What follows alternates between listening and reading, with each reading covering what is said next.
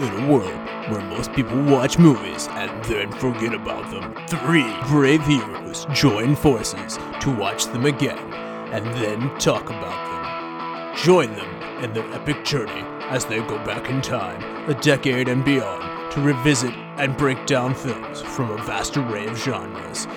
Do these movies hold up over time? Are they classics? Find out on Retro Movie Roundtable. Starring your hosts, Brian Fry, Chad Robinson, and Russell Guest. Coming now to headphones in your ears. Hello, all your lords, ladies, and knights of the Retro Movie Roundtable. Welcome to the show where we watch movies and then talk about them. I am pumped today because we've got two of my best friends and two of your hosts joining me. I'm Russell Guest, your host, and joining me is Brian Fry from Spokane, Washington. Brian, how are you doing? I'm doing well. Good evening, everybody. And joining us is who? Our other host, Chad Robinson. I'm back from probation. I got bleeped once. And I ain't never going back. it's funny, like if you don't know Chad, like in real life, he's the last person you would think that would need a bleep. And I don't remember what episode uh, it was. It was so. It was back. Highlander. Highlander. Highlander. Highlander, It was a yeah. quote too. It was a movie quote. I got bleeped and then I got banned. It was a direct quote. You're right. I normally let that go, but then I, I, I got to it in the editing room and I was like, oh man, I don't know. I can't let that one go. Chad, what was the quote? I want to come back in the next two months. go back and check Highlander out if you haven't heard it. Uh, um, so I was really hoping you'd just go for it. Yeah, I know. so let's break the ice a little bit here.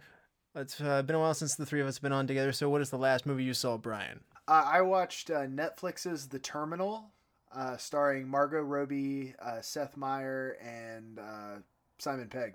Oh, okay. Yeah, I actually, I, I thought. Wait, was Margot Robbie in the terminal? Yes.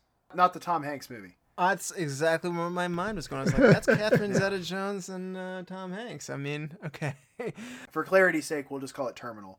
okay. It may just be Terminal, but yeah, it's a it was a really fun movie. I spent a huge chunk of it trying to figure out who one of these characters was because they look so familiar. And lo and behold, it turns out he is uh, Jeremy Irons' son. Not Tom. Hanks. Once once I figured it out, I was like, oh my god, makes so much more sense now. Which terminal's better, the that one or the Tom Hanks one? I would rather watch the Margot Robbie one again, uh, but as far as film goes, the Tom Hanks one is a better film. Okay. And Chad, what about you? What's the last movie you saw? I'm cooped up, so I thought the movie Cabin Fever would be a good idea. Ooh. Uh, I had no real context other than the title. Yeah, that was uh, that was a mistake. I love the end of that movie though. It's the best twist. The end of that movie is the best twist. my most recent movie, and I'm somebody who has to take movies in sequential order, so I'm way behind uh, other people. So I'm doing, I'm going through the Star Trek movies very slowly. It'll probably take me years. Uh, but anyway, I watched Star Trek Three: The Search for Spock. So I'm now prepared to go on to Star Trek Four The Voyage Home. Oh, you're in for a bad time. Oh, dude, see, th- that's one of my closet favorite Star Trek movies. Like, Yeah. I I totally get why people hate it, but it's so cheesy and '90s, and I, I just I, I liked it. Okay, well, well I'm, I'm a little bit eager to go forward then with uh, with conflicting reviews from you guys. So today's movie is going to feature rural America, and I wanted to ask you guys, what is your favorite rural America movie? Chad. I think the nicest one I could come up with would be A River Runs Through It. There are a lot of good horror movies too, but uh, I, I really enjoyed A River Runs Through It. Okay, and what about you, Brian? I'm kind of doing this off the cuff, so I probably, given more time, could think of something I've liked better. But I'm gonna go with Harrison Ford's Witness. Oh, love that movie. That's a great one. Yeah, I'm gonna go with October Sky. Uh, Rocket Solid. Boys, yeah. Yep. Solid. Yep, hits me in my West Virginia heart. Yeah, no, that's that's a good one too. And just so everybody knows, Deliverance was filmed in Georgia, so I know what you all are thinking. Yeah. I, I went for a, I went for a positive movie, not a negative movie. So, um, uh, You could you could have gone with Deer Hunter. Yeah. Wrong Turn is not that bad. I will defend it. The rest of them, they get worse. Now, what is your favorite drug movie? Because drugs are in this movie today as well. So, Brian, do you want to take you this one? All right, I'm going to go with the movie Go. If you've never seen the movie Go, it is awesome. It is full of ecstasy and talking cats, and I could not possibly recommend it more. Okay. And what about you, Chad? What is your favorite drug movie? Well, this is going to get a groan from you, Russell, but it's Fear and Loathing in Las Vegas. Mm, Oh, that's a good one too. Yeah, that's good. I'm, I'm, I'm in the I'm in the minority on that one. I know I am. Uh, there's a lot of people out there who love that movie, not me. But uh, If you want a movie that encompasses the most drugs, I think that definitely wins. yeah, yeah, that's true. Yeah, Like Uh, they la- they have all the drugs in that movie. all of the drugs. So uh, if you can't tell, I don't tend to like drug movies. So my favorite drug movie is Twenty One Jump Street. It's a good choice, though. Yeah, It's a Could have gone half baked. A half baked's a, Love a Half-Baked. strong. Fi- yeah, that's a good runner up. Yeah, I mean these are these are the kind of realm that I want to be in. You know, I mean, so uh, uh, a drug movie for me is more Cheech and Chong and less uh, uh, Blow with Johnny Depp. I'm right there with you. Not a fan of Trainspotting, not a fan of blow. But anyway, today what movie is it we're gonna do, Brian? We are gonna do Winter's Bone, starring Jennifer Lawrence. That's right. Winter's Bone comes out in 2010. It is made for a small budget of $2 million. It grosses $6.5 million domestic, so it certainly made its money back and then some. It places in the box office that you're at 160, so that's not real high. Coming in behind, it's a funny kind of story, and coming ahead of Under the Sea 3D. The number one movie that year was Avatar, and it made a lot more money than that. IMDb gives this movie a 7.2. Uh, and Winter's Bone gets a 94% fresh rating from the critics of Rotten Tomatoes. The audience, a little bit behind, gives it a 76%. Now, this is a Sundance movie, so it came up through the film festival scene and it wins at Sundance. It's a winner. It has the grand prize jury for Best Dramatic Film and Best Screenplay Award for the 2010 Sundance Film Festival. It also comes away with four Oscar nominations, including Best Picture. It lost to King's Speech. It comes away with the Best Actress for Jennifer Lawrence nomination, but she lost to Natalie Portman in Black Swan. Not sure I agree with that, having seen this movie now. Best Supporting Actor, John Hawkes. He lost to Christian Bale in The Fighter. I think that was okay on that one. And the Best Adapted Screenplay was nominated. It didn't win any of these, and it also came away with four Golden Globe nominations as well.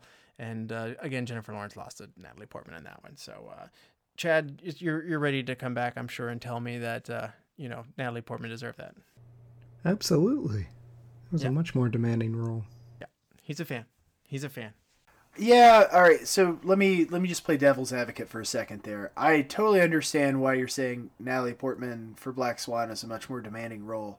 But if you want to go to age versus actual like skill to that point, like I feel like there's got to be a bell curve here for Jennifer Lawrence being 19 years old and basically dropping this bombshell on your doorstep versus Natalie Portman who's been in the biz for as long as she has bringing a, a, a great performance. I mean, I just feel like there's got to be a uh, a bell curve here. And this was the out of nowhere movie too, because this is the lowest grossing film nominated for a Best Picture since 1983's The Dresser. And uh, I mean, so people didn't see this one coming. It was like a er, swerve in the road. So She's got time. I mean, she had Natalie Portman's the better actress and has been a consistently great actress even in Leon the Professional. So Jennifer Lawrence has time to get one. I get it. maybe she'll get one for X Men. Ugh. she was the worst part of that. My gripe on that mode of thinking, though, is the same thing that kept George Lucas out of the Academy. Oh gosh, yeah, you're right. So as soon as you start saying, "Oh, they've got chance," then you know maybe they don't. You don't know. I feel like they knew something about George Lucas that we didn't at the time, and then he made episode one and he proved them right. I don't know. That's fine, but he still was like. Uh, I mean, I don't want to like super argue this or anything. How long did it take to DiCaprio to get his award? You know, I mean, come on. Exactly, exactly. And that guy was like not phoning in. Like he didn't do, let's go fishing. Like DiCaprio kept like plowing in these huge performances, and he kept getting snubbed.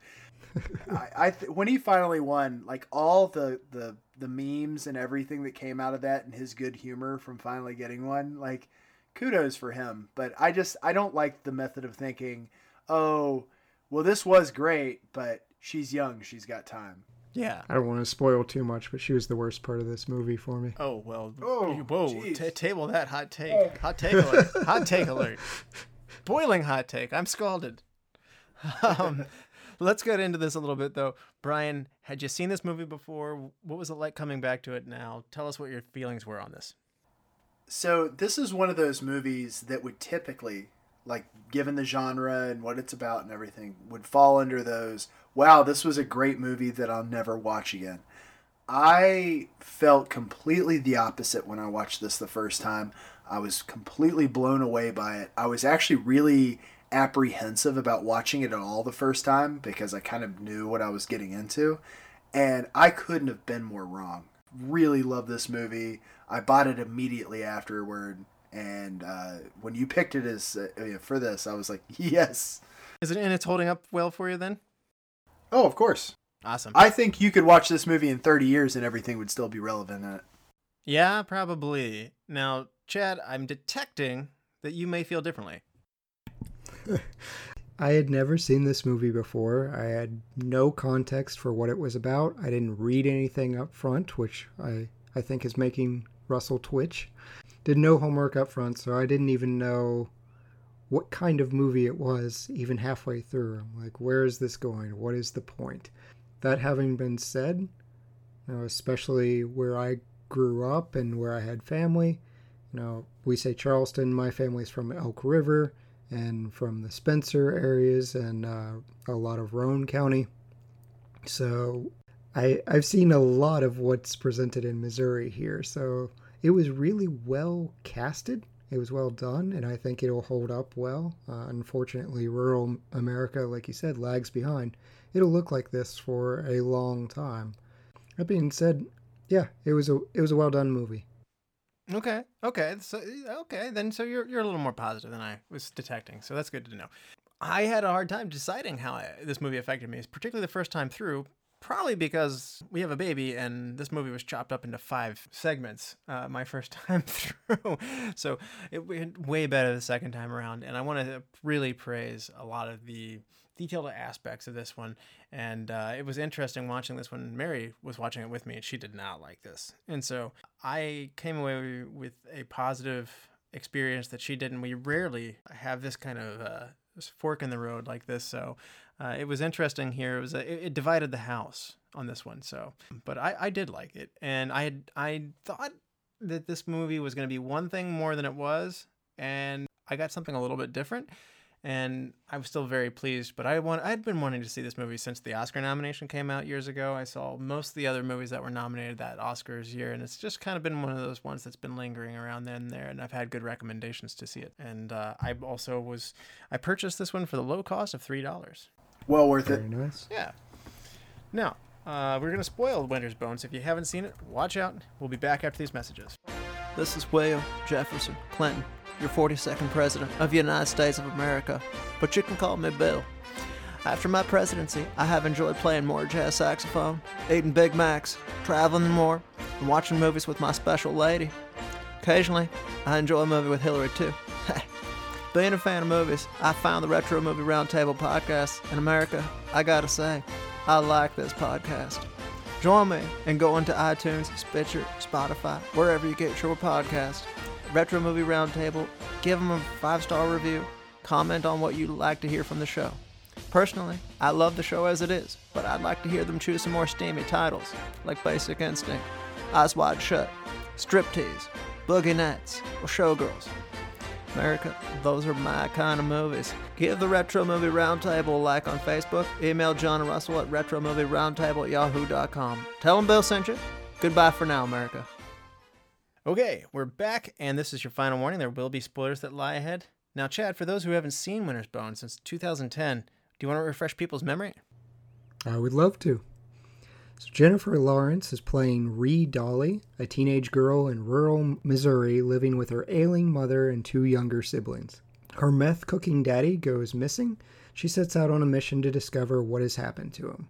She proceeds to go door to door for about 45 minutes of the film, asking questions to a bunch of distant relatives, You can insert insert any joke you like here. Didn't happen in West Virginia. These relatives grow increasingly hostile to her quest. She's aided along the way by her meth addicted uncle, Teardrop. Eventually, the bondsman comes looking for Jessup, Ree's father, because he'd put the house up as bail. He informs Ree that if Jessup isn't found to be dead, they'll lose the house in a week.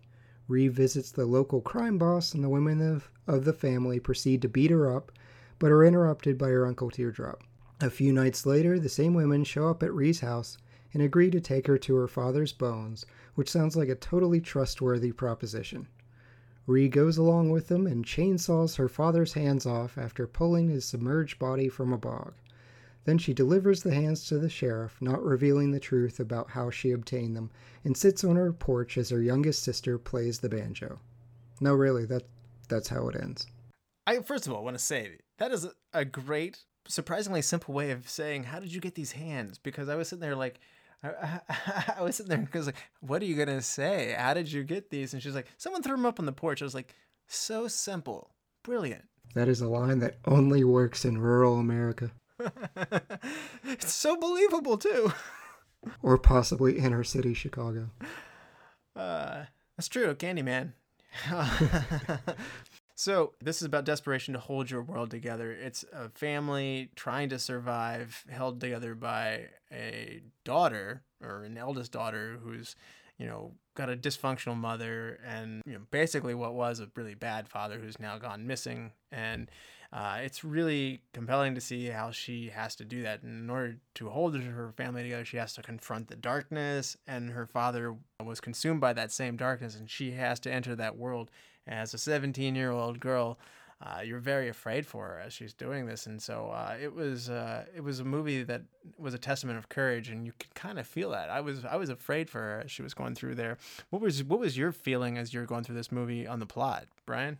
Sorry, I have a quick question. Was Teardrop using meth that whole time? Because I thought it was cocaine. Now, this might just show my ignorance of various forms of meth, but I thought you smoked meth and he kept snorting something and it looked like cocaine. So I was just curious. I assumed it was meth, but I'm also not really the best meth user to ask questions to, so I don't know. It's it was meth. Okay. Okay. I know he said like, "Have you gotten a taste for it yet?" And I was like, "Okay, well, I get it," but I just didn't know meth was like a snortable, as well Yeah. as its Yeah, various. as well as burnable. Yeah. I, I always uh, thought it was like a crack pipe thing. Yep. That's why you come to Retro Movie Roundtable, learning various ways of ingesting meth. I didn't do any research on meth before this podcast. I had enough working at IHOP. You had enough meth working at my IHOP? Oh, our our general manager was a huge tweaker. She always told me how much stuff she could get done on meth when she doesn't sleep for several days. God, I always wondered why those pancakes were so irresistible. I want to keep this in so bad, but we got to steer back on. so, Brian, how did you take the story of Winter's Bone? I mean, completely, completely believable. Uh, I think this is this is one of the things that makes movies like this so compelling, because, like Chad said, you know, we grew up around a lot of this, and not necessarily a lot of like hardcore meth shops and everything, but it's ever present. And you know, you take two steps out of Charleston, and you're you're in this. So, I thought this was a great movie. In fact, I think it almost took my third watch, uh, not for the podcast, but just watching it on my own, before um, I caught a couple of the Missouri references. It was th- this was almost a movable place for me. Yeah, I, I have several friends from Missouri, and I'm familiar with Midwest accents. And I was like, why why are they going with this accent for Missouri? But apparently, I'm, I'm In- glad that that was a, a, a- a stipulation.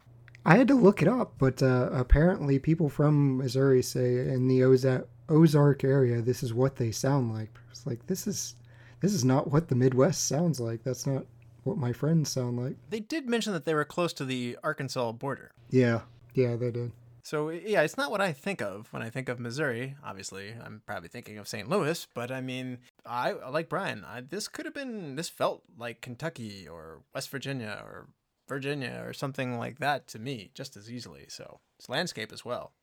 the un the unfortunate uh, fact is you can find areas like this probably in every state now, just in terms of uh, how easy it is to make, sell, and, and procure meth. So I, you know, one thing I've learned about living in several different states is there's really not a huge swing of difference between rural anywhere. That's a great point. And that's not a knock. And I'm not saying all rural rural areas are like this. I'm just saying that all states have these areas. Yeah. Yeah, it's a, no, it's a great point. And but to what you're saying, there's a realism that is quite striking. And that's what Mary didn't like about it. Uh, as my wife was watching this, she just said, you know, coming from West Virginia, this is a world that was never never too far away. And this is not something you know i wanted to stay away from this. And you know this forces you to confront that world. It forces you to live in that world. And it it's it was hard for her to do that. And that strong visceral reaction that she had and that shows you how well made the film is because that's where they wanted to take you.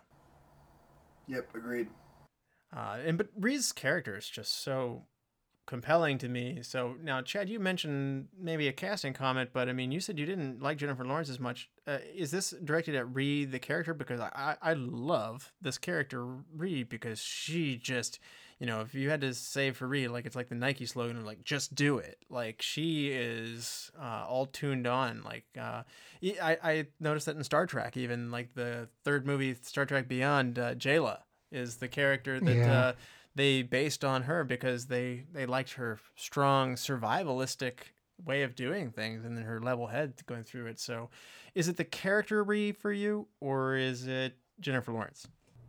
No, I don't have a problem with the character. I mean, it's where the title comes from that desperation, the like a dog digging for a winter's bone, just that determination and desperation.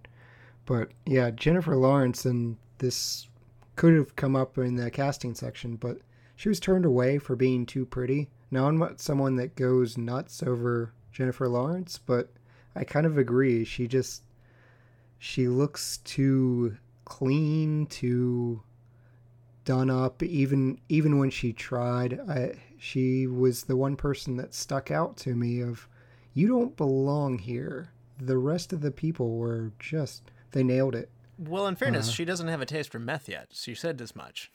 So Yeah, if everybody else yeah. is on meth, you're by default the best looking person in town. Yeah, yeah, that's We true. have a winner. Last on meth.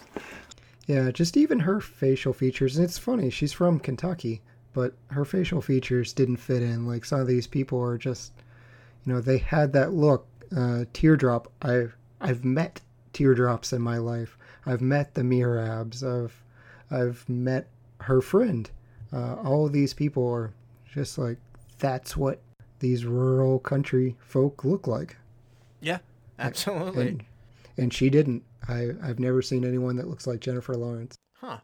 Interesting. I'm I'm not sure I'm with you, but that's that's that's that's good to know that's where you're coming from. So it's it's more of an aesthetic, you know, she just didn't fit it to you. Um, Right. Right. Yeah. She was a distraction. wow. Uh, maybe some of that's because you know who Jennifer Lawrence is now, and whereas had you taken this in in 2010, you, you know she was commodity unknown. I think I'd still say which of these is not like the other. Really? Just to toss it out there, I saw this movie as part of. Uh, yeah, my mom every year does a uh, a pool to who can guess what will win what Oscar, and back when she used to do that, I made it a point to try to see as many Oscar nominees as possible. That's how I saw this the first time. I actually think it's a big disservice to this movie that it didn't win more things, but I this was definitely my first Jennifer Lawrence movie, and I didn't have any of those qualms when I saw it. Like that that thought never occurred to me watching this the first time. I might say, into what Brian was saying, it's never too soon to give an award to somebody because I'd say this is the best performance I've seen her in. I haven't seen her full catalog, but for me, for my money, this is her best. And I really hadn't seen anybody in this movies except for anybody in this movie except for John Hawkes. So the fact that this movie got the prominence, and I understand it's a Sundance indie type of film, but the fact that they put this thing together with a guy who literally has never been nominated for anything ever, you know, I had seen him in Deadwood. That's why I love him so much. And to have this sort of performance from him and then this relative unknown blew me away.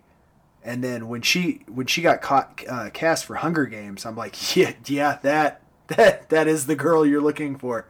that is exactly the girl you're looking for for Hunger Games. And then she made a lot of money. Yeah. Um, now, one of the things that I find myself asking is I went in kind of expecting more of a thriller because a lot of the, I guess, literature and praise is that it's thrilling. And it, it is suspenseful, but I do find myself asking, how would you define this as a genre? Because it, it could be a drama, a mystery, a thriller, a tragedy. I mean, there's even elements of this that are fitting within the horror realm. So, what, how would you explain what this movie is genre wise? I think that if I had to pick one, I think drama is definitely going to be fairly cemented as my pick. But one of the things that I really enjoyed about this movie is the slow burn, the less is more aspects of it, where you can see without dialogue so many of the things that she does to take care of the kids, all of the, the old scrapbook scenes and stuff like that, where they're reminiscing over times past. Uh, her relative ease at letting her father go because you know if if your family's up to no good, you know what you're into, and and that mentality of we all know where this life leads us, and for you to get that at such a young age and then still take care and of, of younger one or ones younger than you and and not look forward just look at the present there's a lot to that man. That's what obi-wan kenobi wanted luke skywalker doing. Yeah. so you know she's she's very present.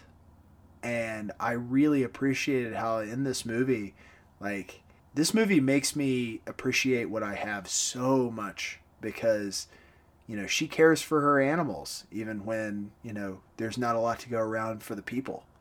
And there's so many parts of this movie that that i really appreciate and makes me appreciate the things around me. Absolutely.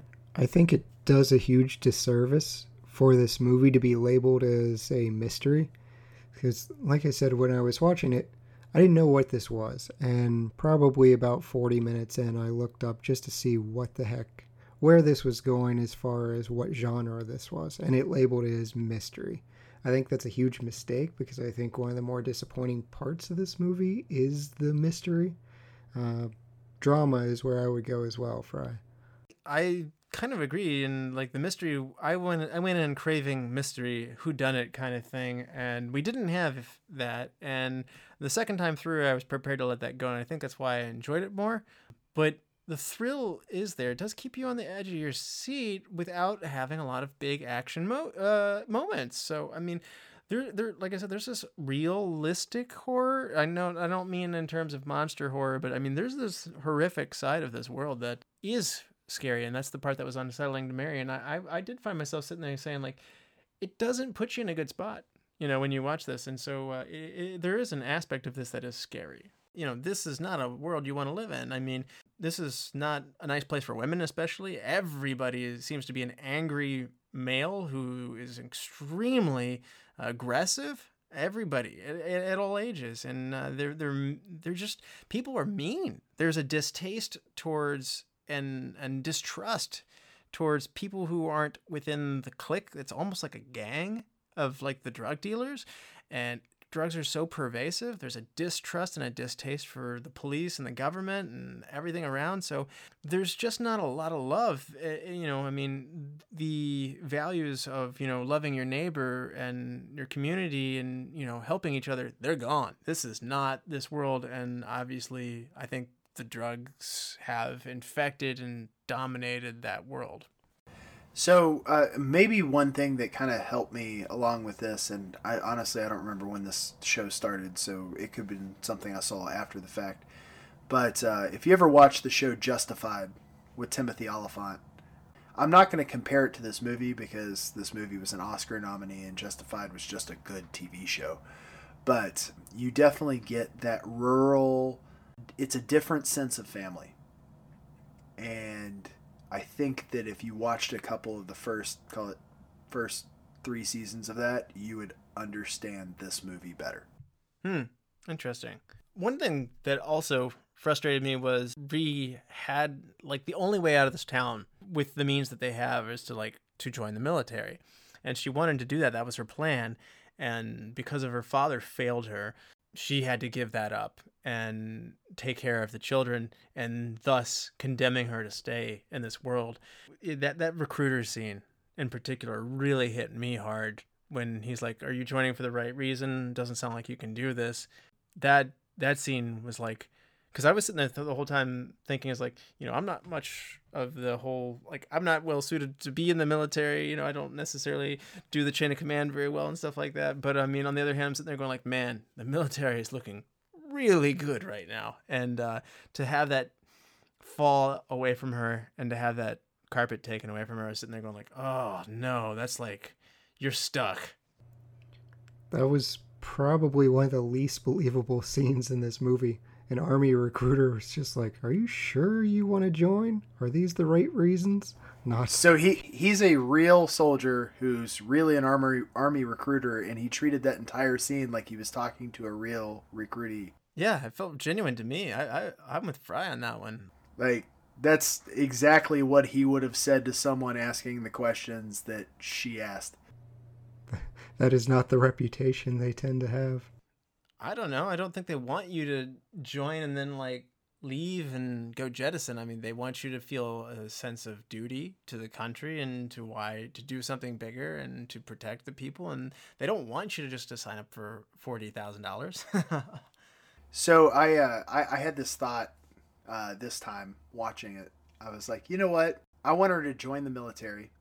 I want her to come back to town like some just pure on badass and have this the rundown kind of moment. You know, she becomes sheriff with a freaking you know sawed off two by four and just goes to town on everybody who you know killed her dad. So Hot Fuzz. Punisher. Yeah, I was gonna say I was Yeah. gonna, I was gonna go Hot Fuzz style, but yeah, sure. Well, wasn't wasn't the what was the one with the Rock where he was in the military and he comes home and becomes sheriff with the the baseball bat two by four? Wasn't that yeah, the that's rundown? the rundown. Yeah. It is. yeah, yeah. I wanted that. I wanted that only with with Jennifer Lawrence. that scene especially hit me because it was like that's your only ticket out, and it was pulled away from her. So, Brian, do you want to give us a cast rundown? So we have Jennifer Lawrence as Ree Dolly. We have John Hawkes as Teardrop Dolly, who names their kid that. I always thought it was like a prison reference, but he doesn't have that tattoo. I'm pretty sure it's a reference to the tattoo on his eye. Yeah, that's a nickname. Did he have the tattoo? Yeah, I like, feel I Yeah. didn't see that. yeah, he had like a little X not on the side of his eye, which made him more scary. Uh, gotcha. Uh, Dale Dickey as uh, Merab. That's a lady. Yep. Garret Dillahunt as Sheriff Baskin. Lauren Sweet, uh, Sweetser as Gail. Uh, Shelley Waggener as Sonia. Kevin Breznahan as Little Arthur. Ashley Thompson as Ashley Dolly. Tate Taylor as Mike Satterfield. He's the bondsman. And Sheryl Lee as April. Oh, and uh, Cody Shiloh Brown as Floyd. So, this cast is, to me, very genuine and, and feels very realistic. I mean, there's a lot of characters in this who are who are actual locals who are in here. For instance, Ree Dolly's sister. What was the name of the little sister?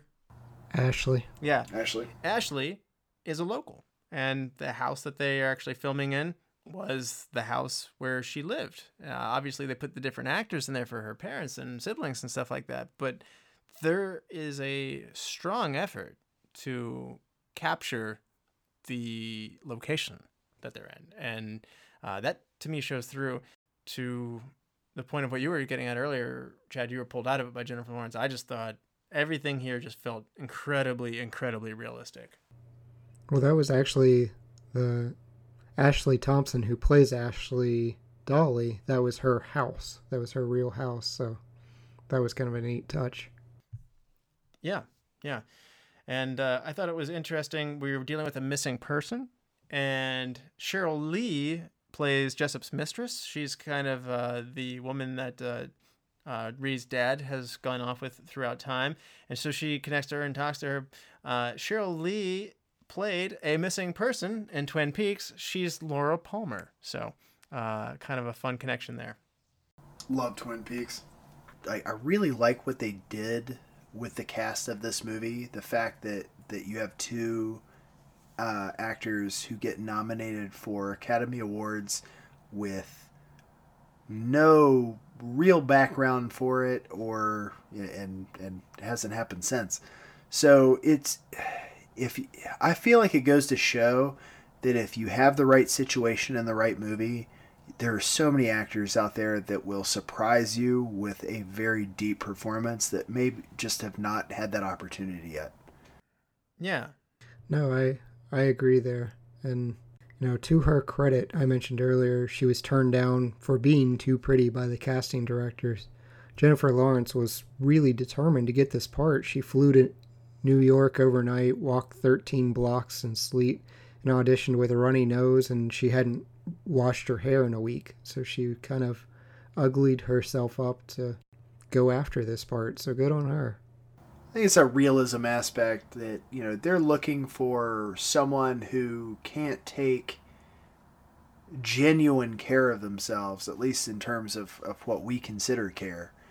And because I think if you asked Ree, do you take care of those children? She'd be like, well, hell yes, I do. And I'll shoot anybody who says otherwise. Yeah.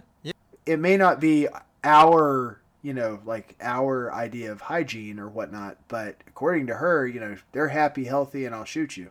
She was pretty defensive when the notion that, you know, the neighbors, which in fairness, the woman actually seems pretty decent for the for the town they're in, but I mean, the guy who who uh, she's married to, who she's attached to, when he's like, "We'll take your son, but not your daughter," or, or I mean, you'll take your brother, but obviously she has very few choices, but she defended like she's like, like hell you will. Yeah. Yeah. So to your point, Brian, she absolutely did have that. She was disgusted. And in fairness, he did just threaten to beat um, her younger brother no more than 60 minutes ago, probably. Good to have balls, kid. Make sure they don't get you hurt. Well, that character in the book, there had been, I believe it was rape uh, of Ree, so there was a history. No, not that character. That's Little Arthur. Little Arthur is the character with the ferret and the house. Yes. And so that's Yes, that ferret really bothered me. That enclosure was not big enough. That's what bothered you? that's what bothered you. yes, I. There were a lot of other. Upon watching awful this movie, things. the one thing that really got me was the ferret enclosure was not big Enough. I became uncomfortable when I saw that the enclosure was not sized properly for the animal. My God, the size of that ferret enclosure is just not proper. He was cleaning his gun, everything else, but I was just distracted by the ferret. I was like, please get him a proper place to play. You've been gone too long, Chad. The, the hot takes are coming back. I like it. For me, I was like brokenhearted. That the horse hadn't eaten in four days, and that they're you know feeding the dogs possibly spoiled leftovers, but still taking in more strays, and that all the children love the dogs and everything. But nope, for Chad, it's the ferret in his small enclosure. can, can we at least get the ferret some toys or something? okay. Um, Chad, can that be your look for this? Like, look at this ferret enclosure right here. Like, just indignant. This was too small. You need at least a 13 gallon enclosure for a ferret. I mean, man, the PETA listeners are proud of you, man. I didn't see what the enclosure was in Starship Troopers, but did Neil Patrick Harris have a proper ferret enclosure for his ferret in, in Starship Troopers? it was better. So, to your point, though, Chad, this movie is made from a novel, a 2006 novel by Daniel Woodrell, and there's a lot of elements that had to be cut down from this. And as uh, kind of as we transition talking to the director, Debbie Granik, director, she did a great job here. She was saying that the role of a director is to try and live up to the novel because it's a hard thing to do. And so, I mean, you're always going to have to remove stuff from it. There was this authenticity that she said was the most important part to bring to it and but there's elements of the book that didn't make it into this and to what you said i mean there's this angst between ree and little arthur but in the book you're right at when ree's younger at an un, undisclosed age uh, she's fed hallucinogenic mushrooms and then raped by little arthur so they take that out of the film this world is raw enough and mean enough and cruel enough i'm actually okay that we didn't know that detail. Um, Yeah, I'm fine with that. Yeah. But Deborah Granik on this one, for me, I mean, one word, real. Just, I probably have said it a bunch of times. Say it three times. Real, real, real. I mean, she did an amazing job as a director. She nailed this world. And more than any movie I think we've covered on this, it feels realistic. Agreed. Yeah. Now, Brian, what do you think about Deborah Granik as a director here? I hadn't seen any of her movies other than this, but I mean, here I was really impressed. I couldn't name another one she's done. I'm not saying that she hasn't done anything I've ever heard of, but I walked into this movie with no idea about really anything. I mean, how many times do you buy or see a movie where you're like, well, I know little to nothing about this uh, in terms of cast and whatnot? I kind of knew a little bit about the plot, but I didn't really know anything about anybody involved and uh, I think that may be like when you have that basis of surprise on impact on what the movie did for you in terms of emotional response and whatnot. I, I feel like that just made this almost mythical. Like, how many movies can you remember seeing with nobody in it, nobody you've heard of, and a director that you can't, you know, tag other things to? And then it just blows you away because you're like, wow, this should have been nominated. This, the, yep, that should have won uh, Sundance, and this absolutely should win all these things over here too. So, I, I just, it's so seldom that you can hit a home run as a minor league team in the prof- in the pros. I guess is the metaphor I'd use here. Yeah. Now, Chad, how about you and the director? Yeah, she's great at discovering talent. She discovered the lady who went on to star in the Conjuring movies. I can't remember her name right now, but it was the movie that preceded this one. Uh, I, I, like you, have seen none of her other works. I'd be interested in seeing them now. She seems, from what I was reading about her, it was a focus on using locals. And that's so important, getting people that understand the the terrain and not setting up a shack and calling it the Charleston Marriott. Oh God, Mothman prophecy. Uh. We will we will continue to call you out until you George Every- Lucas that cut. every, every chance I get to call out that horrible, horrible travesty of a shot, I'm like, really? But yeah, I mean, Russell, your word "real" is the best word to describe it. Just using what you've got, using the people that you've got, and getting them to act in a manner that's normal for them, or at least something that they would know about, and using them as your experts. That's so important. Yep. And they obviously set up shop and they filmed it on location. So she did an amazing job of actually going to the right place. But I mean, the actors were there in the community, and she talked about how the people of the town, you know, I could easily see someone not being welcoming to this particular production being made in my town. But uh, she mentioned that there was an influential person in town, kind of a um, a well-regarded man there who had uh, read the book, understood it, and had communicated with the filmmakers ahead of time. And it was through him and through gradual, delicate asking that they were able to attain this closeness that they had with this area in the Ozark Mountains in Missouri when they were shooting this. And again, I want to credit her because there's a lot of places who would say, no, I don't want this shot here. It might be written for here, but I don't want it here. And the authenticity um, really shone through here. And I was sad that she didn't get a director nomination out of this one because I think a lot of the impressive parts of this are, again, she found the right place. She talked about it as you, again, have to bring the vision to the novel. The place is the hardest and most important part to do. And then once you're there, the next hardest thing is to populate it properly. And so she just had an amazing attention for detail, both through props, actors, and environment. I mean, cinematography wise, this isn't a pretty movie, but in a way, it's kind of appropriate for where it is. Yeah, as far as that goes, it's a lot of close up shots, and I thought they deliberately blurred the black background a lot just to kind of add to the haze and the grit and the grime of the world. So I've, I've got two things on this. One, I completely agree with you, Rush. She definitely at least deserved a nod for this movie.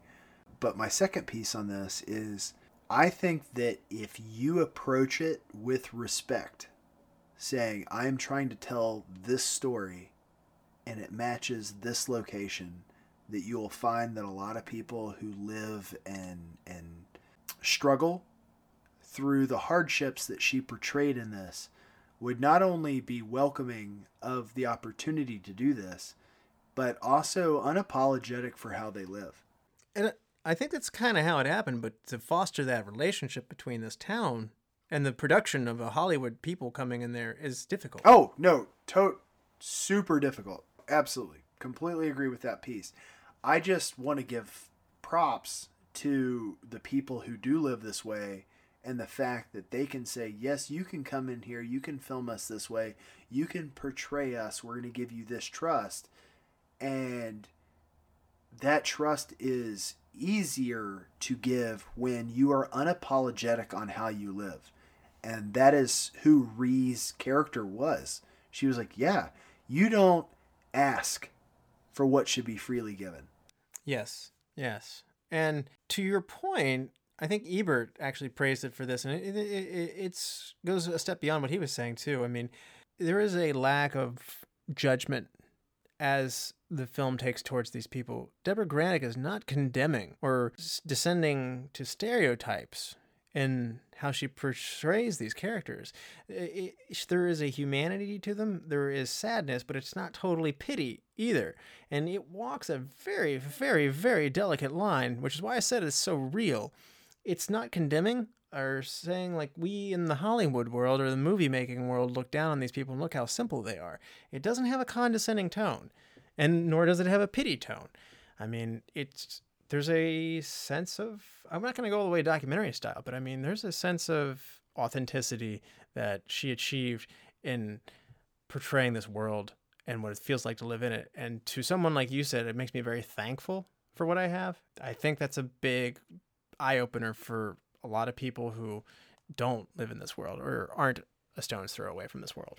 I think that if any if at any point in time during this movie that the people who allowed this to be filmed in and around them thought that there was a thumbing their nose at them, that this probably wouldn't have been made.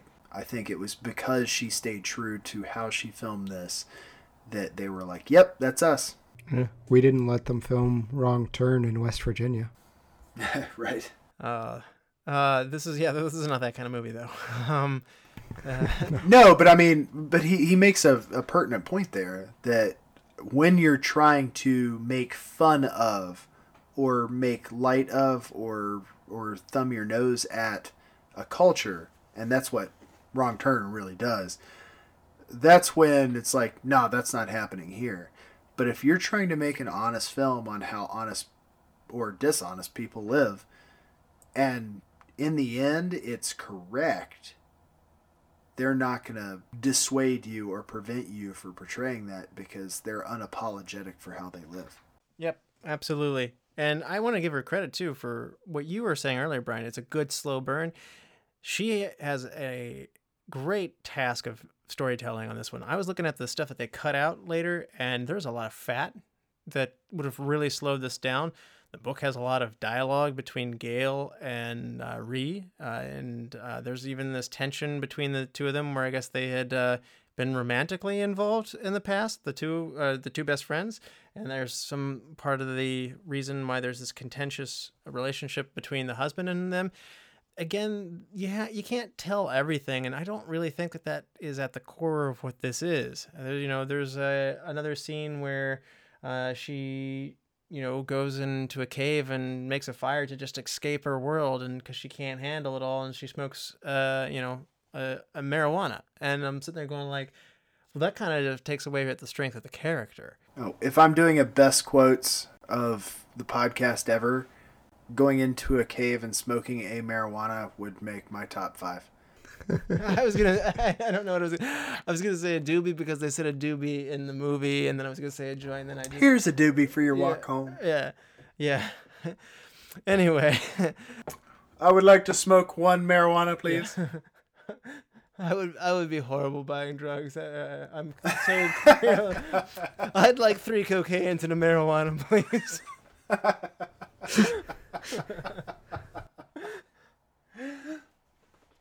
Uh, Sorry. no, that's, that's awesome. I'm in the same boat. Please, like, I want the audience to know that, that, that there's no judgment here because I'm in the same boat. I uh, I live in a legal state where marijuana terrifies me because they've been working on it like it's gonna cure cancer, and I think that if I smoked it, I'd just lose my mind the first time and die. So please understand that the, the, the ignorance of drug use on here is is fairly complete. yes, we did not do meth as part of our homework to understand this movie. You guys didn't? Oh, teach uh, us. That's, You gotten a taste yet? that's the only way I'm awake at 10:51 at night. They make coffee and soda. I thought it was interesting though that as a director, she made a decision to not show the missing person, either in flashback or in anything beyond a photo album as a child. And you don't see Ree's dad at any point. And interesting choice. Normally you would have something like that. You would introduce the character beforehand and have like a, you know, volume 0 to the movie before it begins. We never see Jessup, the dad. And uh, I thought that was an interesting move. It made it haunting in a way. It made it very real. Like you felt like, wait, where is this person? It's one less person you have to pay. So I, I had a thought on this whole piece. Jessup is supposed to be the younger brother, correct? Um, I think so. I think so. Okay. So do you guys remember DJ Qualls Yeah. from the new guy? Mhm. How much does he look like Hawkes? Huh. You're right. Like I like the whole time I was thinking, okay, DJ could totally be the younger brother. He was born in '78, so Ree could totally be his kid. Hmm. All this with like I, I just like as a casting piece, and I agree with your your statement that they shouldn't show him. But the whole time I'm watching this, I'm like, could this guy not have been the younger brother? Wow, that's a. I never, I never would have gotten there. Thanks, man. I uh, I, I see it now. Oh, though. dude. No, uh, on the rewatch, like this is something that was just dominating my thoughts to the point where I was picturing him as the dad. It's kind of a fun image. Now, Chad, you have often mentioned uh, one of your trademark lines that you said, "I don't like to be put through a movie, and I'm not going to enjoy that." Is this a movie that you felt like you were put through? Yes. it's it's a good movie. Uh, it really is, but it's not the type of movie I seek out. It's not the type of movie that I'll revisit. You know, a lot of this stuff to Mary's point, you know, Elk River was not Charleston and Elk River is not any of the the worst counties in West Virginia, but there were a lot of areas here where the phrase "What are you doing on my property?" came up a lot. So, you know, to that I appreciated it for what it was, but yeah, it's it's not something I seek out. I think I've said that exact phrase several times here in Washington. So You're getting there. And you have a dog. That's a it's big one- part. it's one of those things that I feel like comes with you regardless of uh, you know where you lived. I, I feel like there's even though I I don't you know claim any sort of you know closeness to the story in terms of how this went down, uh, I respect a whole lot of it. I think that's why this is. I'm not to call this a super rewatchable movie. I don't think that's true. But if someone wanted to watch it, they were like, "Oh, I haven't seen Winter's Bone." I'd be like, "Oh, we're watching that tonight." You know? Mm, I really think you should see it twice. I, I would say that. Yeah. It, and you know, I own it, so this is something that I do watch. Is it something I'm eager to watch? Like, oh God, I just really need to watch Winter's Bone right now. No, but when you brought it up for the podcast, I was like, yes, absolutely. So there's there's I have a lot of respect for the manner in which she imports herself in this movie and that these th- this sort of society exists and there is a code of honor for them that it, you know exists and I think that's what actually ends up getting her to the point where she is holding her dead father's hands while someone chainsaws them off. But if you look at the the grit first off that that took for a daughter to do to make sure that her younger siblings had a roof over their head. I mean, this is the kind of thing that like the women in this movie could kick my butt. Uh, It's a tough world to be in for these women. These are hard people and they still find joy in life through small things like playing the banjo or whatever and they're unapologetic and I respect so many aspects of that life. Yeah, and I want to give a lot of credit to as we transition to like into that physical environment uh, again. The details are what sings. From when I said you really should see this a second time, it, it, you can't fully appreciate that level of detail with one watch. I don't think because what these characters are are so believable is a large to Deborah Granik's direction credit. Uh, it, it's just how they move and how they what they have in their hands at the time how like you know teardrops just twirling a gun casually and like loading it in a very threatening manner uh, how the little wooden horse is this important connection for the for the girl and how she likes horses. They have a horse. They have to give the horse away to the neighbors and the pain that that is clearly causing. And uh, how cluttered and dirty the environment is. Everything is worn, and it, it's like the inside of the house doesn't feel like home. But I mean, this is what they have, and it's everything to them. And you know, there's nothing clean, and there's no safe place in to go to necessarily. The most welcoming place is maybe a school with fluorescent lights and um, block walls. I mean, that level of detail is important, and they did show in the behind the scenes footage of the DVD you know they were staging things to you know position certain items that meant certain things. You know when Ree goes and looks through the clothes and stuff like that of her dad's you feel the pain that he's missing and she's looking at that. So there's so much stuff that you can't quite pick up on that first time and i want to really appreciate this movie just because it really lives in the details. Yeah, when I was watching it, it's like, man, they really nailed the wardrobe. This is what people look like when you go out into the country. And it turns out most of it was at the actual residence of Forsyth, Missouri. It was their clothes, and they gave them to the cast members. And Deborah Granik just offered in exchange of, we'll buy you new clothes. So these weren't some wardrobe or style. This was straight off the backs of the people that lived there. Gosh, that's awesome. As a director, I mean, God, that's awesome. And furthermore, that's a really delicate way of handling that again of like, hey, I want to have the real thing and instead of just patronizing people who live in that world, you know, that's a really nice thing that you've also done for them of like, hey, do you want an upgraded coat? I would bet money that just in the tenor of this movie, I, I bet money that they didn't ask for new clothes. Oh, Yeah. I, I, I don't doubt that they didn't ask for it, but I'm sure that, you know, like just the offer again, that, that, that line of like, don't, don't ask to be uh, given what should be offered. And uh, I think there is that, that is, there's still an honor part that's there. It's a pride piece, and I totally get it. Yep. hmm I think that's very true of that culture as well. They did capture that well as well. Uh, you know, I don't have much, but what I have is mine. I've earned it, and there's a there's a lot of conveyed elements of this movie that this is a hard working world to be in, and we talk about why it's aggressive and unfriendly, and I don't want to live in it, um, or uncomfortable.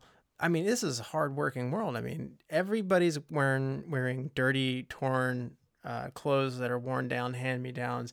There's a sense of this life is a lot of work. You have to split the wood. You have to keep the house running in, in a way that you know, most people uh, throughout most of middle America just, this is not, this is almost like post apocalyptic to them.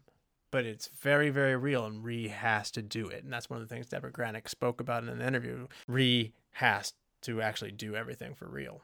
Yep. I kind of dug the uh, the mushrooms hanging from the pillars at the front of the house. Oh yeah, that was a good touch. Yeah. I feel like using that was almost like a like bones, if that makes sense. Like it kind of Yeah. looks like where you have other movies where you have like the the hut with various bones scattered around the front or something like that. That the mushrooms actually kind of gave a "we keep what we kill" kind of piece to it. I could have used some more wind chimes or dream catchers to reinforce the country. Okay. No, that's not a thing for you. Chad wants to see the wind. Uh, I, I, as far as dream catchers go, I feel like that is a a specific piece that that goes more to um, being able to afford a dalliance into other cultures, whereas this is really just brass tacks, log cabin. Like we don't meddle in how other people live, and we don't expect anyone to meddle into how we live. And a lot of that goes into the e- even teardrops interaction with the police, where he's like, That was a tense scene. Yeah. Oh, like, God, I love it. it's just one of those things where it's like, do you really want to do this? And and I really recommend not because they carry the same weight because this is a very weighty movie, but if you watch Justified in any amount, you'll totally see the law enfor- enforcement versus inclusionary, you know, we don't talk to the law like peace that comes from this sort of culture. Yep. Absolutely. And I liked how the uh, Thump Milton character, he stood out from everybody just by simply how he dressed. Like he kind of had this hierarchy as the gang member. I like that detail on him. Like there was a there was an ominous sense to this character, even though he says very little. He gets very, very, very little screen time, but you kind of tell that he's the big boss. He had the most patches on his jacket. That's a man to be feared. Uh, He's a, he's cleaner than everybody else. He's got a certain type of hat, like, and other people aren't wearing anything like that. He's dressed differently. I mean, it's just you know, ringleader. He just reeks of ring ringleader, and he was scary when he's like, "Do you have something to say? You better say it now." I'm just like, "Oh man!" Like that that scene where she's in there, man. It's just his presence very overwhelming. And there's a lot of scary people. Teardrop's scary, and he's the good guy. And I mean, little Arthur creeps me out, and that was before I knew about the part in the book that got cut Mm. soundtrack. This is a very stripped down, folksy, hollow soundtrack. Chad, what did you think about the music here? I could have used a little bit more gospel and bluegrass in it. There was one point where there was death metal going on, and that kind of threw me off. Uh, they did have little inclusions. The opening had a little folksy tune, and uh, there was there was a cut towards the middle that had a gospel song that was kind of nice. But as grungy as this world is, it's intertwined with that type of music, and I wanted to hear a little bit more, even if it was just sorrowful in the background. Interesting. Brian, what did you think about the music? Uh, I get that, uh, Chad's piece on that. But at the same time, I think this is one of those movies where the the void of sound needs to happen. Like her walking through the woods, just trudging through the leaves, and and that piece needs to be a silent thing, not a not accompanied by anything else. Now, like Missouri Waltz at the beginning of it, I really enjoy that song. I'm a huge fan of Americana music anyway. So, you know, the whole scene where she goes to visit the mistress or the on again, off again side girl and they're all playing and singing. Like, I like that. Like, from 10 years of 4 H camp, you know, that's. That's something that I enjoy that reminds me of home. So I enjoy those pieces in this. Now, as far as the death metal scene, it is a stark contrast because it's snapping you to you know to this point she's dealt with mostly older seasoned and, and frankly beaten down members of, of their society this guy's the husband of her you know past lover and you could tell he's you know a dick and was he messing with an ankle bracelet like a the the uh, like you can't leave the house kind. It was one of those things I, I kept like pausing and rewinding to see. I don't know. I thought I thought he was just getting his shin guards on to go on a four wheeler. Uh, it could be, could be. It is. It was one of those things where, like, when she was asking you to use the truck and whatnot, like I kind of got the vibe that he wasn't allowed to leave the house, and that he was, you know, the hothead young person Angry, who thinks yeah. he's, yeah. So totally understood the music for that piece, but by and large, in terms of you know the culture that they're coming from, I thought the music played its part for the parts that was necessary. I think they chose them really well for the tone of the movie. Actually, I think what you're describing, Chad, is even in these perhaps dark worlds, there's bright music to be had and warmth through that. But I think what she's going for is, you know, the the film is shot at wintertime and so everything's brown, gray. There's desaturated fil- camera filters on this as well, where there's no bright blues, reds, or uh, greens, and everything's very muddy. And there's a hollowness and a coldness that's conveyed in this winter setting. And they wanted you to have that. So this very, very empty, hollow banjo and the, you know, solitary voices as opposed to more ensemble singing. Uh, I don't know. I felt like it was it was scary, and like I said, uh, maybe it's because I was scared this movie, but I think it fit the scary tone of what Deborah Granik was shooting to make. Yeah, as far as sound goes, I will throw in the use of dogs was really outstanding. Because when you go to someone's house in the country, every single house is just going to have two or three of these hounds that just go nuts against the screen door. And you heard that just about every location she had the scratching, the, the howling, the barking. So that really. It reinforced, hey, we're out in the country, but it also added to the menace of it, of you shouldn't be on this property. Yeah. You guys ready to hand some awards? Let's do it. Fry, why don't you start us off with your MVP? I'm gonna do this backwards, so just gonna give you guys a heads up on this. So my MVP was John Hawkes as Teardrop. Um, I don't, I don't think I would have enjoyed this movie nearly as much as the turnaround of her coming to him from help, for help, him realizing that he should have done more, and then them becoming closer as a family based on her gumption. Yes. Uh, yeah, absolutely. I mean, so, but you're going with Hawkes there. He and he was great too. He totally deserved his Oscar nomination. Yes. Oh, yeah. Now, uh, Chad, who's your MVP? Going off reservation here, and uh, Kerry Barden and Paul Schnee. They're the casting directors. And I think they just hit a home run. Almost every single character. These are people I know.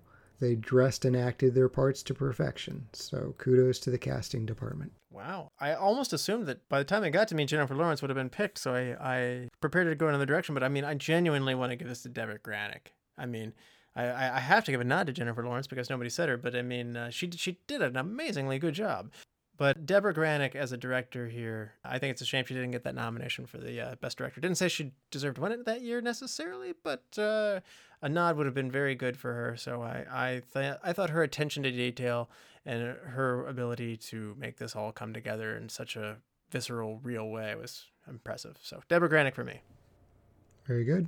Just so I can drive a nail in here, and I might get a little backlash on this, but given the constant insistence on Darren Aronofsky, I would have liked to have seen her win this.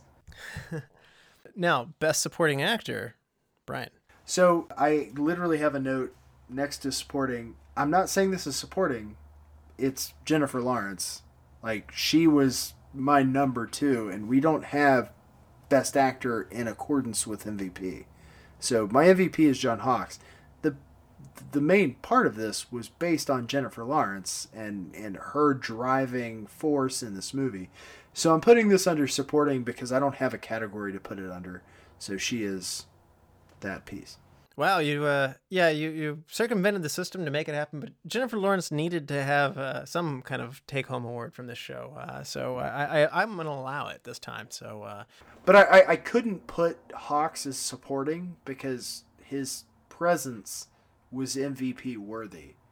agreed. That's a great choice. I, I just I know I know you're uh, you're breaking the mold, but Chet, best supporting actor.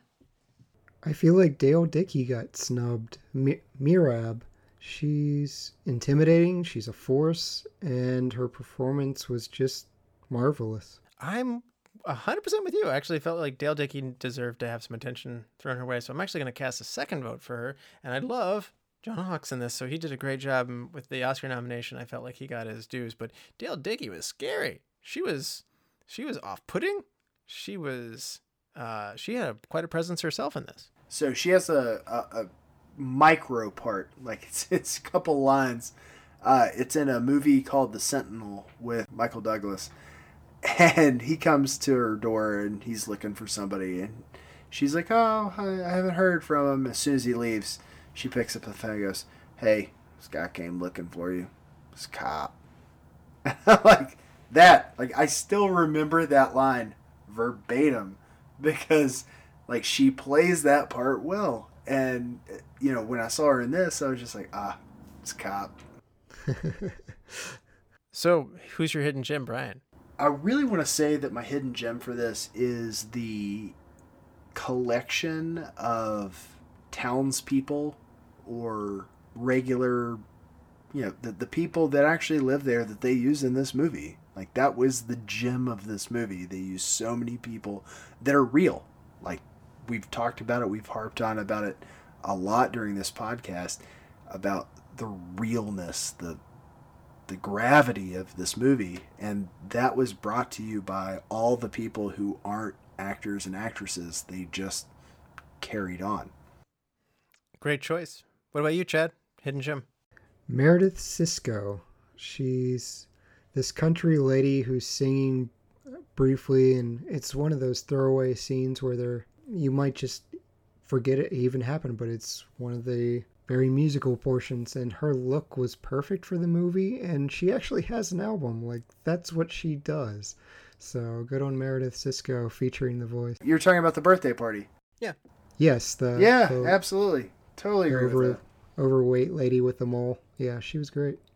I'm gonna go with the Cinnamon Schultz is her name. She plays Victoria. She's Teardrop's female companion. Uh, I'm not clear what their relationship status is, but um, I thought she did. Wait, her her real name is Cinnamon? Yes. Okay.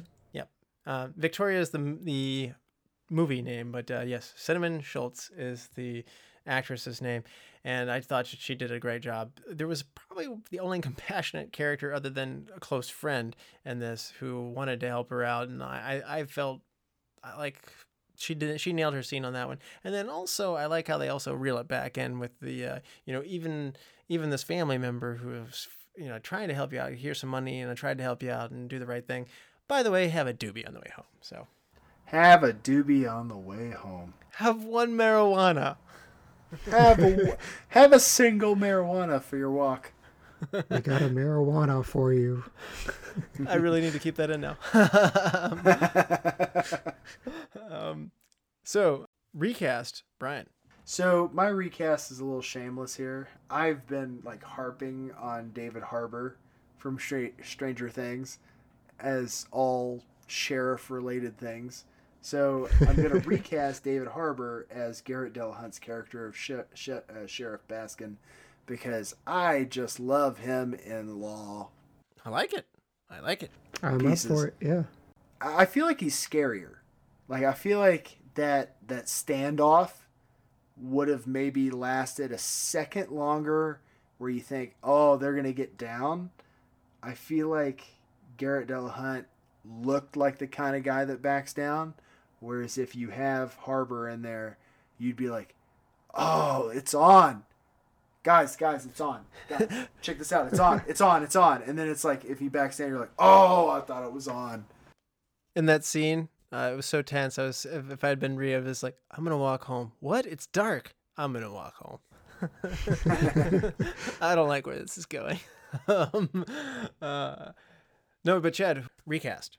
I'm gonna duck when I say this, but Jennifer Lawrence. Ah, you need to duck. We're throwing things at you. Uh, Yeah, she won a, an Oscar, but I her look just doesn't work for me. Uh, I'm recasting with someone of a similar age, actually just one year younger than she was. Don't you say Natalie Portman? Kelsey Ballerini. Uh, she's a she's a country music singer from Tennessee, but she really pulls off the rural look, and I think she'd be a better fit. Okay.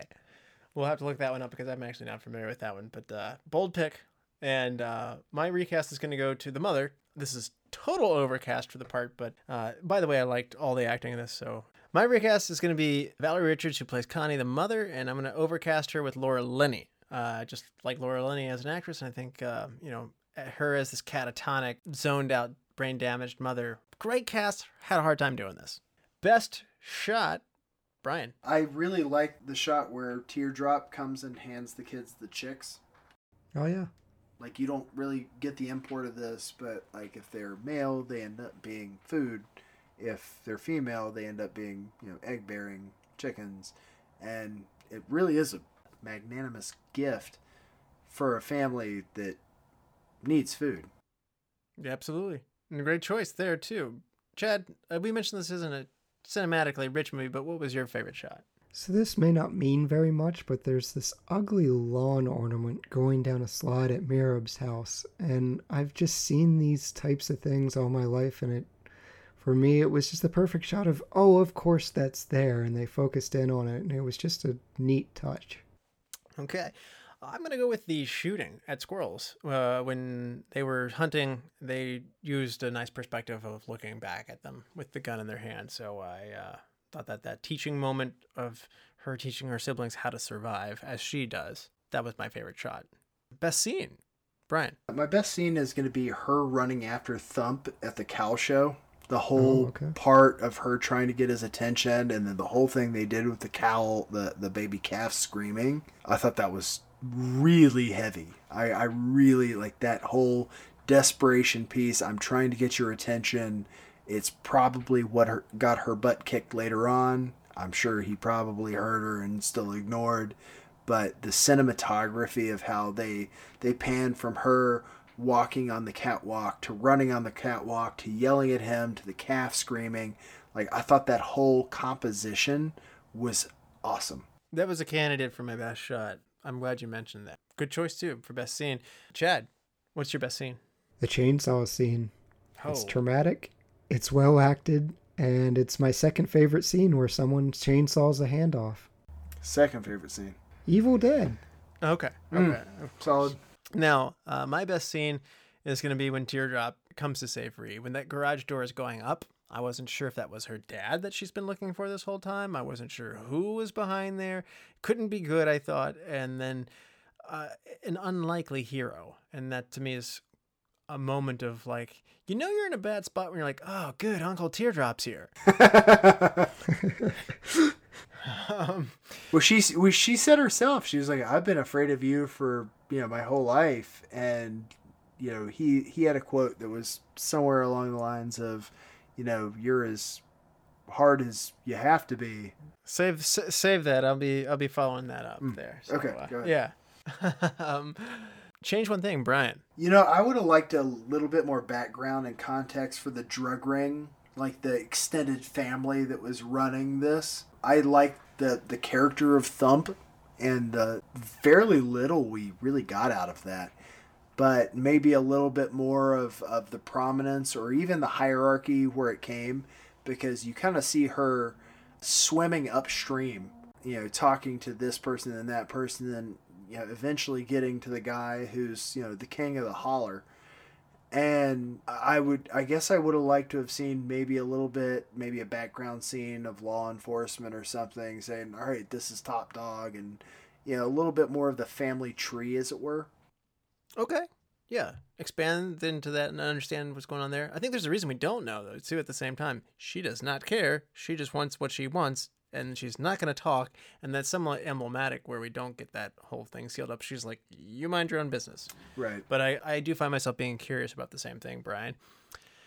Chad, what is your change one thing? I don't want to lean into the stereotype too much because it's important what they've done here. But honestly, for a bunch of meth addicts and tweakers, they had great teeth, and that really needed some work.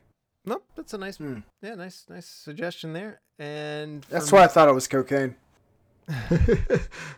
Uh, my change one thing is going to be I would like this is a story element, so this is probably a book issue, but I'd like a piece of misdirection. I'd like everything's very straightforward in this one. Ree goes from place to place. She's too smart to be fooled into a burned down house that has weeds coming up out of it. She's too smart to know when that's not it, and she's always on the path. I think it would add a layer of interest if she had a piece of wrong information that then she then had to discard, or something that was sending her in one direction where she feels like she has to pursue this person. She suspects this person can help her, and then in the end it doesn't, or something. So, I, it's that piece of mystery that you, we were talking about earlier, Chad, of my expectation of this being a mystery. One just one single element in the plot that sends you in the wrong direction that keeps you wondering what's right here. I think that would really improve this movie. That's fair. I think I liked her single minded directedness that if your dad is a meth cooker, and she clearly knew a lot about it, like he doesn't blow up labs, like he's better than all these things. If he died, it's because you all chose to kill him. I think her single mindedness on this and her her ability to be like, yes, this is what happens. I know what happened, and I'm demanding an answer is part of her base gumption and why I think she's probably I think at some point they realize like this is this is not a member of the family to disrespect I, I think that if there were a winner's bone too, this would be more like this is I, I would think that the extended part of the family that's running this would be like this is someone we need to entrust with things, not simply keep out. And what is your best quote, Brian? Uh, I really liked. Uh, it's great to have balls, kid. Make sure they don't get you hurt. All right. Good advice. And uh, Chad, Here's a menacing line from Teardrop. I already told you once with my mouth. Oh, yeah, that was yeah. That's that, again. Country This, this, is, this, this, this is not a fun world to live in for a woman. Uh, Can I double down on that? Oh yeah. My favorite teardrop line was, "Is this gonna be our time?" oh God, when he said that, I was like, "Dude, you can see in the rear view he's got like an M14." it's like I understand that you have the angle on him, but dude, he's ready to throw down with like a rifle on you. and he's crazy. What an awesome Just- piece! Just the menace without really I mean they could have dialogue wise gone you know, I do I need to tell you with my fist or anything like that. They didn't. Just the menace behind everything he says is a credit. Tasteful direction. You know it's there, but you don't show it. You don't have to bring that ugliness onto the screen. I'm with you, Chad. That that line says a lot. But even if you look at Jennifer Lawrence, like when they've hit her and beat her up and dropped her, like, what are we gonna do with you, girl? And she's like, well, I guess kill me. Like, there's death. Death is a plausible option here. It's not like, The next line Yeah. was that was already discussed. yeah. And she goes, then help me. Has that been discussed? Like, that's the kind of thing. It's like this whole family's at this point where it's like, look, you can't hurt us anymore. So we're either going to throw down or you're going to back us up. Those are the options. So my best quote is very much in line with what you guys are getting at here, and uh, it, it is when Reed tells Teardrop, "You've always scared me, Teardrop," and uh, he says, "That's because you're smart." Yeah. And uh, yeah, he is scary. He was phenomenal in this movie. Just phenomenal. We've come full circle, and we're gonna rate this movie on a five star scale with half star intervals. Brian, what would you rate Winter's Bone? I'm going to give this one of my few and far between five stars. Five star. Wow, well done. Chad, are you gonna go with a five star as well? I'm gonna give it a three star and duck again. It's really well done, but it doesn't particularly make it enjoyable for me. They're great performances, but I kind of felt like I was following a Jehovah's Witness in a really messed up neighborhood for half the movie, and it just had a really unsatisfying conclusion for me. Okay. Uh, Well, you you didn't like the happy ending. She gets the money. She holds her family together. I mean, there's a banjo concert on the front porch. Yeah, that's a that's a happy ending, but Oh, you mean you mean literally the outro is uh uh man, I want to talk about that, but we got to close. um, so I'm gonna go with a four star. I'm gonna play it right down the middle between you guys and bring everybody together here. So uh, I'm gonna go with four stars on this one, and I think perhaps some of my expectation of mystery is what's keeping me out of this. And like to Chad's point, this is not a fun world to live in, much less visit. So it, it's not a, it, like you said, Brian. This is not a hey guys, let's get together on a Friday night and pop some popcorn and put seven of us around and watch Winter's Bone. This is a an experience. Have you tried meth? Yeah. yes. Uh, so this this podcast was brought to you by Meth. Is this a five o'clock free meth giveaway? I heard it was free meth. Chad, do you want to help me pick a movie for next time? I would love to. Option Steps back slowly. Option number one Hollywoodland. From 2006, a detective examines the mysterious death of George Reeves, the star of the television series Adventures of Superman from 1952. Option two Kiss Kiss Bang Bang from 2005. A murder mystery brings together a private eye, a struggling actress, a thief masquerading as an actor, all coming together. Option number three Harper from 1966. Lou Harper, a cool private investigator, is hired by a wealthy California matron to locate her kidnapped husband. I haven't seen any of these, so let's go with Kiss Kiss Bang Bang. Bang, bang. Kiss, kiss. All right. That's what it'll be. Looking forward to that one. And thank you guys for doing the show. Cheers, man. Remember, all the Lords, Ladies, and Knights the Retro Movie Roundtable, we want to invite you to reach out to us. We want to hear from you. So subscribe, rate, and review on iTunes or wherever you get your podcast. Those ratings help us make the show better and they help proliferate and spread the show to other people. Uh, give us a like on Facebook. Follow us on Twitter at, at movie underscore retro. Email us at retromovieroundtable at yahoo.com if you want to talk to us in depth or if you want to be on the show. As always, thank you for listening. Be good to each other and watch more movies. Brian? Not without Brian, man. Get Wesley Pipes.